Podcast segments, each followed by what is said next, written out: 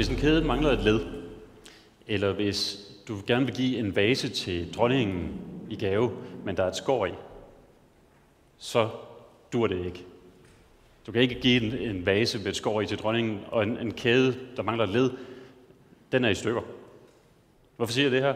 Det siger jeg, fordi mange mennesker de tror, at gerninger, det er vejen til himlen. Faktisk er alle andre religioner, lige præcis kristendom, de er baseret på gerninger. Hvis bare du gør øh, det her, det her, det her, så kommer du i himlen. Men det er desværre ikke sandt. Hvis, hvis du kunne komme til himlen via gerninger, og du så bare missede en eneste gerning, så ville det være det brudte led, og hele kæden ville være ødelagt, og derfor kunne du ikke komme ind alligevel. Du bliver derfor nødt til at finde en anden gave til øh, dronningen. Du bliver nødt til at finde en anden kæde. Du bliver nødt til at lade, lade Gud komme dig i møde og give dig en, øh, en håndtrækning. Måske lade nogen komme og tage dit sted. Jeg kunne godt tænke mig at fortælle lidt om, hvordan øh, kristendommen ser på øh, det her med, hvordan man bliver frelst. Og Paulus han siger det faktisk øh, meget fint i Romerbrevet kapitel 10, vers 9-10. For hvis du med din mund bekender, at Jesus er Herre, og du i dit hjerte tror, at han oprejste ham fra de døde, så skal du frelses. For med hjertet tror man til retfærdighed, og med munden bekender man til frelse. Jeg tager den lige en gang til. For hvis du med din mund bekender, at Jesus er Herre, og i dit hjerte tror, at, det, at Gud har oprejst ham fra de døde, så skal du frelses. For med hjertet tror man til retfærdighed, og med munden bekender man til frelse. Det er det vers, vi skal kigge på i dag, og det, er, øh, det kan sådan set pilles ned til, hvad man kan kalde en firtrinsraket. Først er der det her krav her, at man, at man skal tro noget i sit hjerte, fordi man tror til retfærdighed. Hvad var det, man skulle tro? Man skulle tro, at Gud han oprejste Jesus fra de døde. Effekten af at tro, det er så, at vi bliver accepteret af Gud. Vi bliver retfærdiggjort. Det var de første to trin. De andre to trin, de består af, at du med din mund bekender, at Jesus er Herre. Og hvad fik vi ud af det? Vi fik frelsen ud af det. Så der er et krav, der er en umiddelbar effekt, der er en respons, og der er et, en endelig eller ultimativ effekt. Det er jo sådan det kristne frelsesbudskab i en nødskal. Øh, men lad os, lad os prøve at kigge på, på det første trin i øh, raketten først. Hvordan, øh, hvordan virker det? Og øh, det virkede med, at man skulle, man skulle tro på, at Gud han oprejste Jesus fra de døde. Øh, men, men hvordan kan man bare tro på det? Altså man kan selvfølgelig finde masser af bibelske steder, hvor der står, Gud oprejste Jesus fra de døde, men giver det mening at tro? Lad os starte et lidt andet sted.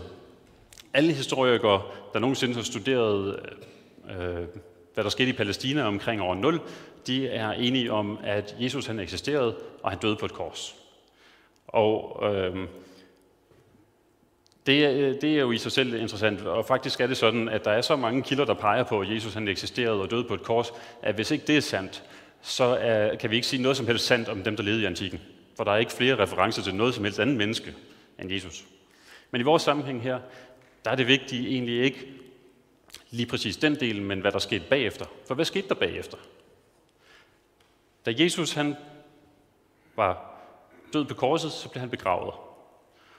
Og efter graven, så står der i Bibelen, at så Øh, så blev det sabbat, så der gjorde disciplerne ikke rigtig noget. Så blev det søndag, og så gik de ud til graven for at balsamere ham. Men da de kommer derhen, er graven tom. Nu er der så fem forskellige muligheder for, eller seks forskellige muligheder i virkeligheden, for hvad der kunne være sket her. Der er nemlig øh, mange, der siger, at måske gik de der damer bare ud og fandt den forkerte grav. De kom hen og sagde, åh, graven er tom. Måske var det romerne, der havde stjålet hans lig for at, øh, øh at narre disciplene. Måske var det disciplene selv, der havde taget livet og, og gemt det, for at de så bagefter kunne sige, Jesus er genopstået. Måske øh, døde han slet ikke. Måske kom han bare øh, hen til dem og sagde, se, jeg, jeg er genopstået. Eller måske hallucinerede alle disciplene og troede, de havde set ham genopstået. De fem påstande kunne jeg godt tænke mig lige at prøve at modbevise med helt almindelig sand, sund fornuft og logik. Hvis vi tænker på den første, så sagde jeg, kvinderne kom ud til graven, og de finder den tom. Hvis nu kvinderne var gået til den forkerte grav, så ville det jo ikke være ret svært for nogen, der ikke troede på, at han var genopstået, og gå ud og sige, prøv at se, det er den grav der.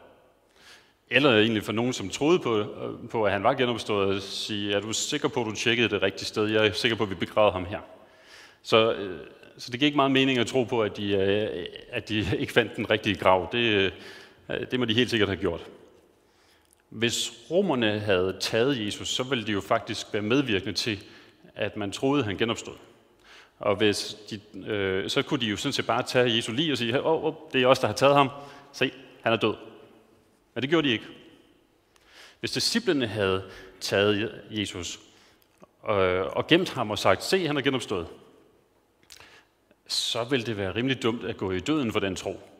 Fordi der skete nemlig hverken øh, værre eller bedre, end at lige, næsten lige så hurtigt som disciplene kunne udbrede budskabet om Jesu genopstandelse, lige så hurtigt prøvede alle mulige forskellige mennesker at slagte dem, at henrette dem og øh, torturere dem.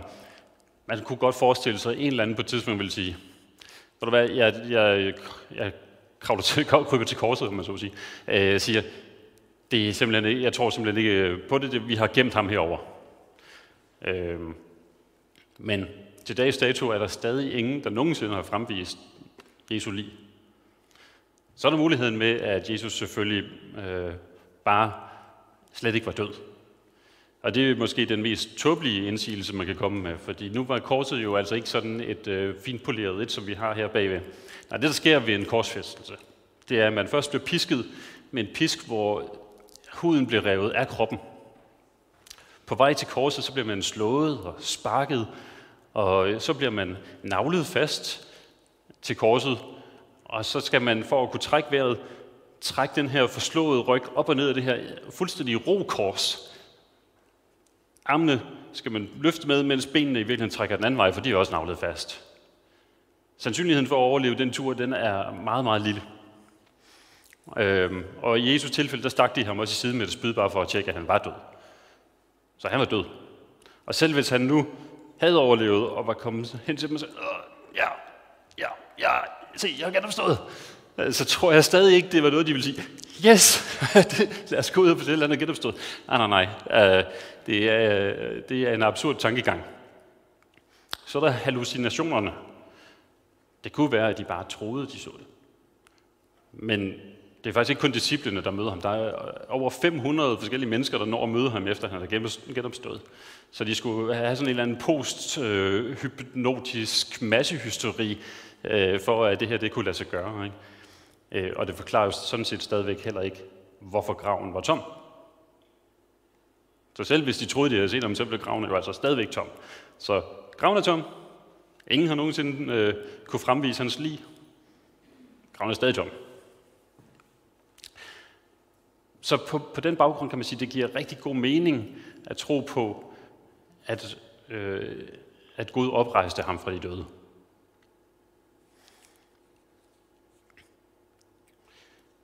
I, øh, i Romerne 4, 1-25, I må gerne øh, finde det frem, men, men jeg genfortæller det sådan lidt, for det er et forholdsvis langt stykke. Der forklarer øh, Paulus, hvordan, hvordan retfærdighed ved tro det fungerer. Jeg finder det også lige frem her.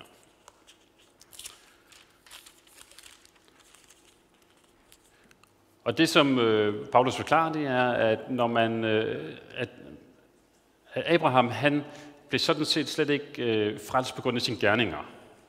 Det var på grund af hans tro.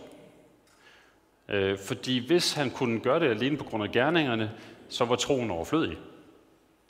Og det er faktisk en ret væsentlig pointe, hvis, hvis det kun er ved gerninger, vi kan komme til Gud, så bliver det sådan en kapløb. Så bliver gerninger slet ikke noget, vi gør for at være gode ved andre mennesker. Så bliver det, jeg skal opnå 10 point. Altså det er sådan øh, en form for spil, hvor man skal konkurrere mod de andre om, først at nå i mål, og det kan sådan set være underordnet, hvilken Gud vi taler om, fordi troen bliver overflødig. Det er det, som Paulus skriver. Man kan ikke gøre sig fortjent til frelse gennem gerninger. Øhm, og så forklarede han så, at, øh, at der også, øh, at Paul, eller hvad hedder det her, Abraham indgik en pagt med Gud, hvor han bliver omskåret som tegn på, at han er frelst ved tro, og som tegn på, at hans afkom, de skal alle sammen indgå den her pagt med Gud, fordi så bliver de på den måde det udvalgte folk. Men hvis vi så læser i Romerne 9, 7-8, og den tager jeg lige her, så står der, det er jo heller ikke alle Abrahams efterkommere, der får del i Guds løfte til Abrahams slægt, men kun dem, der nedstammer fra hans søn Isak. Det betyder, at man ikke bliver et Guds barn blot ved, at man nedstammer fra Abraham, men ved, at man tror på, hvad Gud har lovet. Nu glemte jeg måske lige at sige, at jeg ville have taget jer med i søndagsskole først, fordi Abraham, hvem var det nu lige han var? Jo, Abraham, det var øh, en mand, der lever ret tidligt i, øh, i det gamle testamente, som har en kone, der hedder Sara. Og øh, de kan ikke få børn, øh, så, øh, så Sara har en slavekvinde. Hun øh, siger, Abraham, så få et barn med hende her. Og så får han et barn, der kaldes Ismael. Øh, senere kommer der tre mænd til øh, Abraham og siger, jamen du, øh, du skal blive far gennem Sara. Der vil, der vil du skulle føde en søn, der hedder Isak. Og det er gennem ham, at hele verden skal frelses. Så, øh, øh, så, så går det hverken værre eller, galt, øh, værre eller bedre, end at øh, Sara og Hagar, som øh, slavekvinde hedder, de bliver lidt uvenner, og øh, Abraham sender øh, Ismail væk, og nu har han altså kun én søn tilbage. Øh, og Gud beder så Abraham om på et tidspunkt at ofre Isak. Og på den måde går Isak faktisk hen og bliver et billede på, øh, på Jesus, hvor Gud offrer sin egen søn. Heldigvis så når Gud at stoppe Abraham, og Abraham nøjes med at blive testet i sin tro. Øh, men når der så står her, at ikke alle Abrahams børn er efterkommere, eller ikke, det er jo ikke alle Abrahams efterkommere, der får del i Guds løfte til Abrahams slægt, men kun dem, der stammer fra hans søn Isak. Så tænker man, jamen vi stammer jo ikke fra Isak, og det udelukker så faktisk alle andre end jøderne. Men i næste vers, det betyder, at man ikke bliver et Guds barn blot ved, at man nedstammer fra Abraham, men ved, at man tror på, hvad Gud har lovet. Okay, øh, jamen hvad er det, Gud har lovet? Jamen Gud har lovet, at han ville sende Messias. Han har lovet, at Messias skulle dø på et kors. Han har lovet, at Messias ville genopstå, og han har lovet, at Messias vil frelse os ved den tro. Og faktisk så siger Paulus, at, øh, at fordi øh, loven slet ikke eksisterede på Abrahams tid, og fordi at omskærelsen først kom som tegn på, at han allerede var retfærdiggjort, så kan alle mennesker kom med ind under den her pagt. Så længe de tror på, at Gud har oprejst Jesus fra de døde, og at Jesus døde for vores skyld. Og vi kan også bruge Abrahams trosforbillede, fordi Abraham troede på, at Gud, gav ham kraft til, at Gud havde kraft til at give ham et barn. Vi tror på, at, Jesus, at Gud har evnen til at oprejse Jesus. Abraham troede at, på, at Gud vidste, hvad der ville komme til at ske, og han havde en plan for, at han skulle blive et stort folk. Og vi har tro på, at Gud har planlagt, at Jesus skulle komme på det helt rigtige tidspunkt og dø for os på det rigtige tidspunkt. Abraham troede på Guds løfte, og vi tror også på det, som Gud har lovet os, nemlig at han vil frelse os. Så det var punkt 1 i raketten, og punkt 2 i raketten. Altså, det giver mening at tro på, at Gud oprejste øh, Jesus fra de døde, og vi får retfærdigheden ved den. Vi er retfærdiggjorte, accepteret af Gud ved den tro. Punkt 3 i raketten, det var jo, at man skulle øh, bekende, at Jesus er Herre. Og hvad vil det så sige? At sige, at Jesus er Herre, det er faktisk det samme som at sige, at han er Gud. For den, der er Herre i ens liv, det er den, der bestemmer i ens liv. Så Paulus siger, at vi, vi er nødt til at tro på, at Jesus er Gud.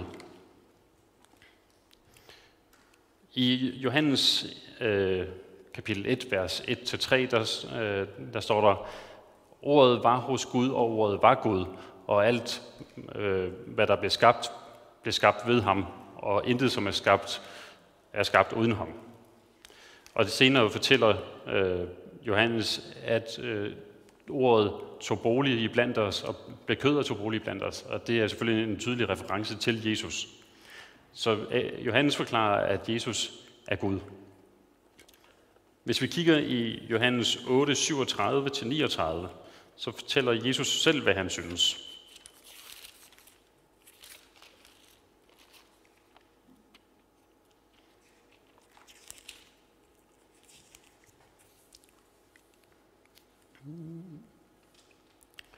Han siger sådan her, han har en, en diskussion med jøderne og siger, jeg ved, at I er børn af Abraham, men alligevel er I ude på at slå mig ihjel, for I har ikke plads til mit ord i jeres hjerter. Jeg taler om det, jeg har set hos min far, men I handler efter det, I har hørt fra jeres far. Vores far, det er Abraham, sagde de. Hvis I virkelig var Abrahams børn, ville I have den samme tro, som han havde, fortsatte Jesus. Men nu prøver I at slå mig ihjel. Jeg, som har sagt jer sandheden, den sandhed, jeg har fået fra Gud, det vil Abraham aldrig have gjort. Og så snakker de lidt videre, og så når vi ned til øh, 56, hvor, øh, hvor Jesus så siger, øh, Jeres stamfar Abraham så med glæde frem til den dag, jeg skulle komme. Han fik lov at se mig, og han frydede sig over det. Du er ikke engang 50 år, og du påstår at have set Abraham, protesterede det. Jesus svarede, det siger jeg ja. Jeg har levet fra længe før Abraham blev født. Det blev for meget for dem, og de begyndte at samle sten op for at slå ham ihjel. Men Jesus forsvandt i mængden og gik bort fra tempelområdet. Så vi kan se her, at, øh, at Jesus øh, faktisk påstår at have eksisteret altid. Han siger, at han har mødt Abraham. Måske var han en af de tre mænd, der rent faktisk mødte Abraham og fortalte ham, at han skulle få Isak. Øhm, og, og hvis man oversætter det her direkte, så, så siger Jesus, før, før Abraham var, jeg er. Og jeg er, det er det, som Gud kalder sig i det gamle testamente, når han taler med Moses ved tårnebusken. Så det, det er helt tydeligt, at det, jøderne bliver drønsure på ham, fordi at han nu står og påstår at være Gud. Og det er det, som Paulus siger, det skal vi bekende. Jamen, øh, hvis Jesus siger, at han er Gud, så kan vi jo også roligt påstå, at han er Gud. Og hvad er det så, der vil være konsekvensen af et sådan valg? Igen så øh, har Paulus beskrevet det hele i Romerbrevet. Så han fortæller i Romerne 2, 6-12.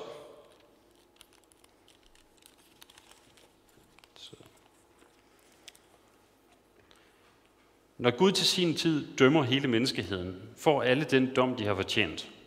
De, som tålmodigt har gjort det gode og ønsket at fordele den herlighed, øh, ære og udødelighed, som Gud tilbyder, vil modtage det evige liv hos Gud.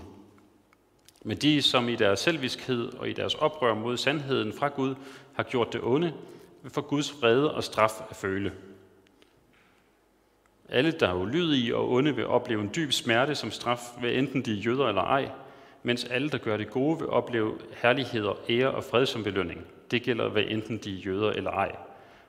For, folk, for Gud ser ikke efter folks status, de, der forsynder sig uden at kende Guds lov, vil blive dømt uden hensyn til den lov, men de, der kender Guds lov og alligevel forsynder sig imod den, vil blive dømt under henvisning til den lov.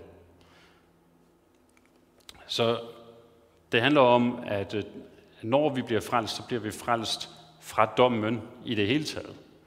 Og det, som Paulus skriver her, er, at det er ikke nok at tro, eller at det er ikke nok at, at gøre godt.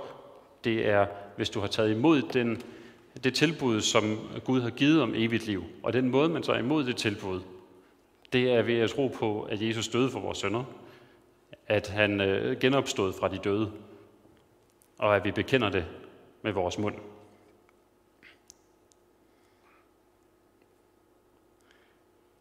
Og